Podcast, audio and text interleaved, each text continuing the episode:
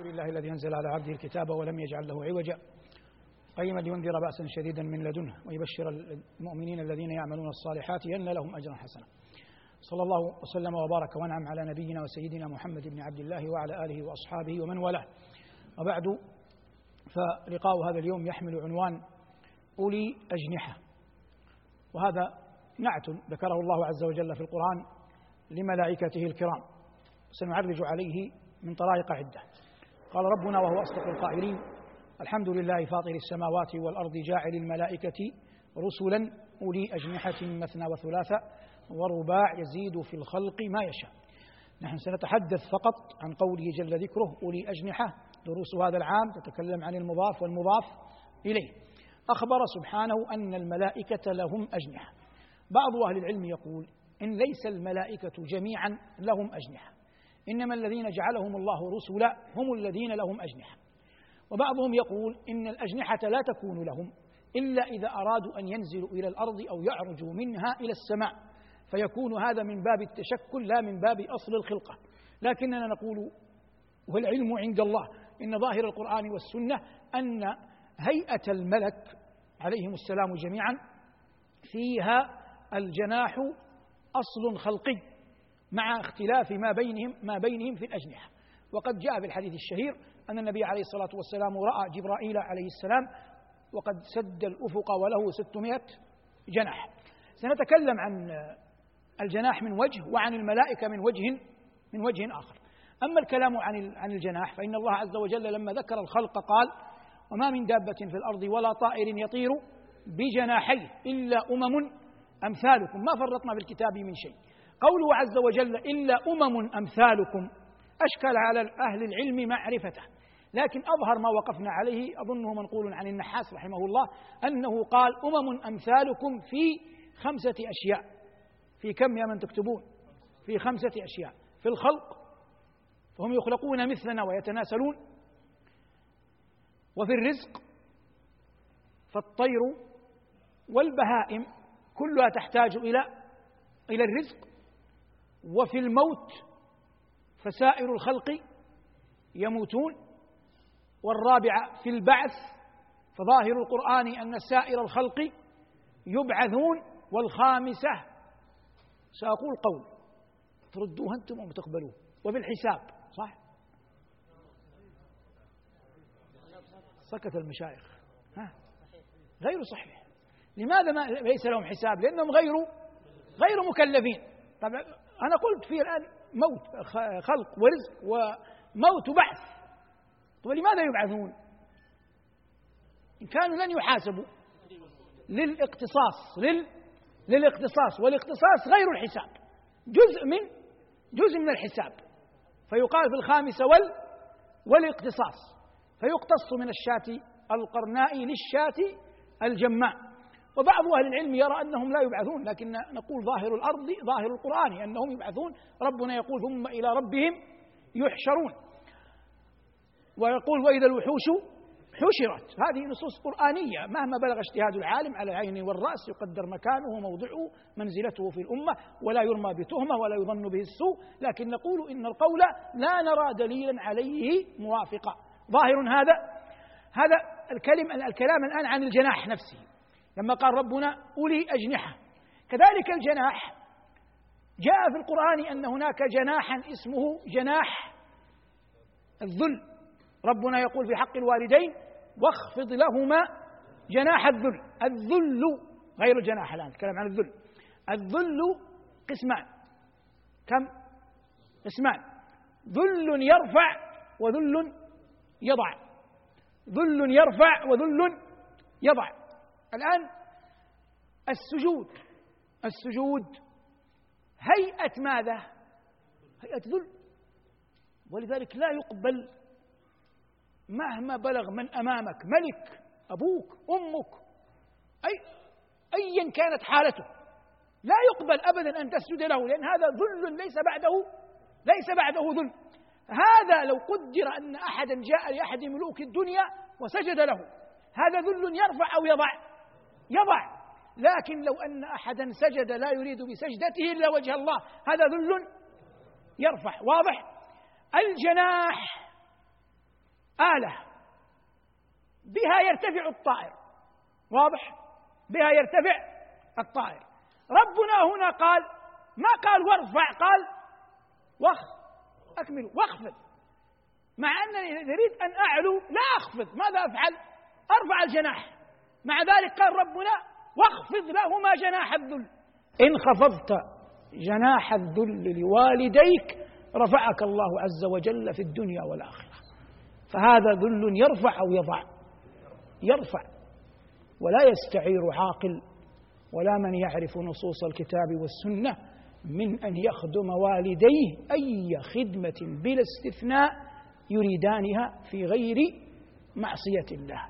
والله أعلم بنا وبهم وقد وصانا بهما. وقال واخفض لهما جناح الذل من الرحمة.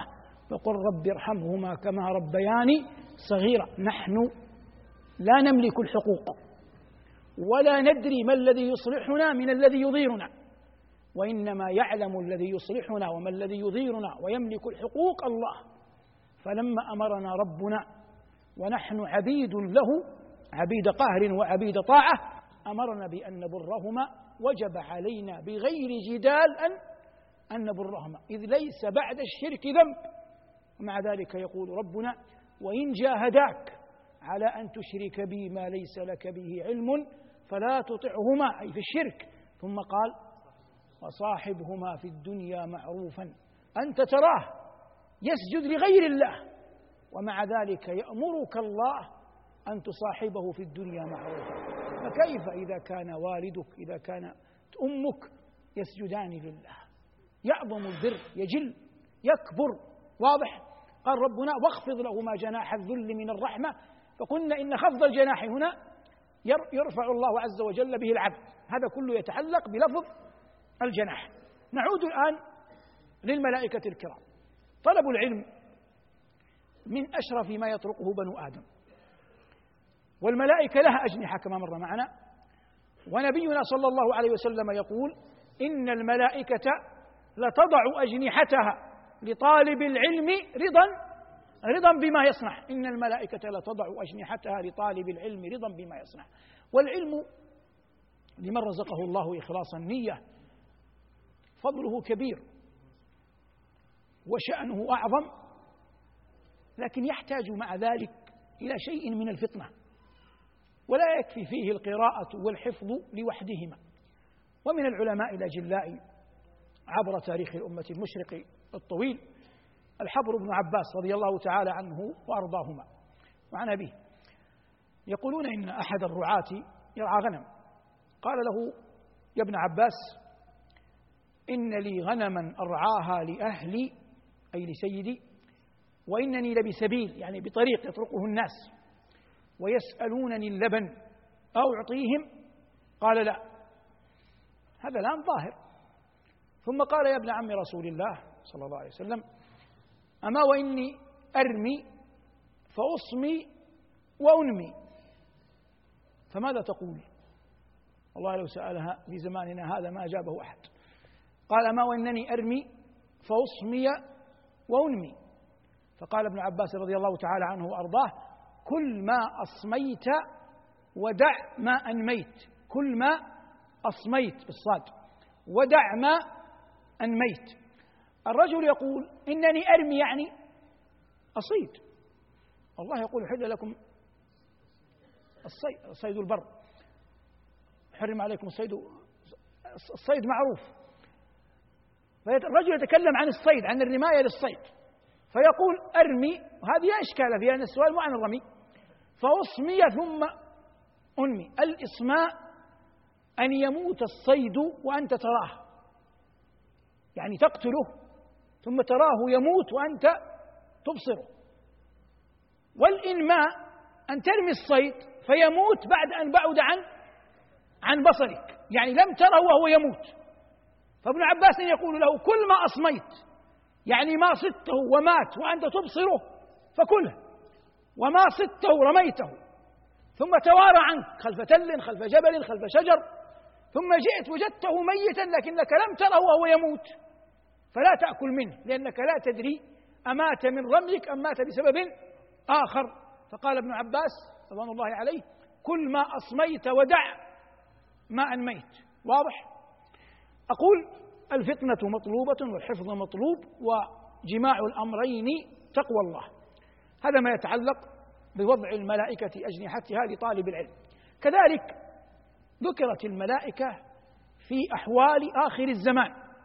قال عليه الصلاة والسلام ويخرج المسيح من جهة المشرق وهمته المدينة حتى إذا أتى دبر أحد ردته الملائكة صرفت وجهه تلقاء الشام فهناك يهلك. هذا حديث صحيح عن رسول الله صلى الله عليه وسلم. قال يأتي المسيح من قبل المشرق. أي مسيح؟ الدجال الذي يدعي الربوبية. وهمته المدينة أي ليس له مقصدا يريده حقيقة إلا إلا المدينة وهو يعني يمر على الأرض كلها باستثناء مكة والمدينة. لكن مكة بالنسبة له لابد أن تفرق. هو لن يدخل مكة. محرمة عليه لا يستطيع أن يدخل مكة. لكن هو أصلا لا يحاول أن أن يدخل مكة. واضح؟ يعني الدجال لن يطأ مكة البتة. هذا كلام الصادق المصدوق. لكن الدجال أصلا لا يريد مكة. ثم قال عليه الصلاة والسلام وهمته المدينة. يعني مراده ماذا؟ مراده المدينة. حتى يأتي دبر أحد. أحد جبل. دبر أحد يعني خلف. خلف أحد. وفي الحديث أنه يرى المسجد النبوي ويقول هذا قصر محمد. هنا تأتي الملائكة. فتصرف وجهه تلقاء الشام وهذا ظاهره ولا أجزم أن الدجال يرى الملائكة وكل ملك معه السيف صلتا يعني مسلولا على ثمانية أبواب يومئذ للمدينة. فالملائكة تمنع الدجال أن يدخل المدينة رغم أن الدجال همته مقصوده من الإتيان من المشرق وتكلفه الطرقات كلها يريد أن يدخل أن يدخل المدينة. فتصرف يقول صلى الله عليه وسلم فتصرف الملائكة وجهه تلقاء الشام. ثم قال فهناك أي أين في الشام فهناك يهلك. وقد ورد في أحاديث أخرى صحيحة أنه يهلك على يدي عيسى بن بن مريم عليه السلام. ظاهر هذا؟ هذا يدل على أن هناك ارتباطا وثيقا جليلا بين ملائكة الرحمن ومدينة رسول الله صلى الله عليه وسلم. ولا ريب أن المدينة فيها من الفضل ما لا يعلمه إلا الله يقول الشاعر. وتألقت في طيبة سرج الهدى وتألقت في طيبة سرج الهدى ما بين روضة سيدي والمنبر صلوات الله وسلامه عليه إذ قال عليه الصلاة والسلام من قبل وعليه بنى الشاعر قوله ما بين بيتي ومنبري روضة من رياض الجنة. نقول تصرف الملائكة وجهه تلقاء الشام هذا الآن علاقة الملك بالدجال. ثم قلنا إن الدجال يهلك على يدي عيسى بن مريم. كيف ينزل عيسى؟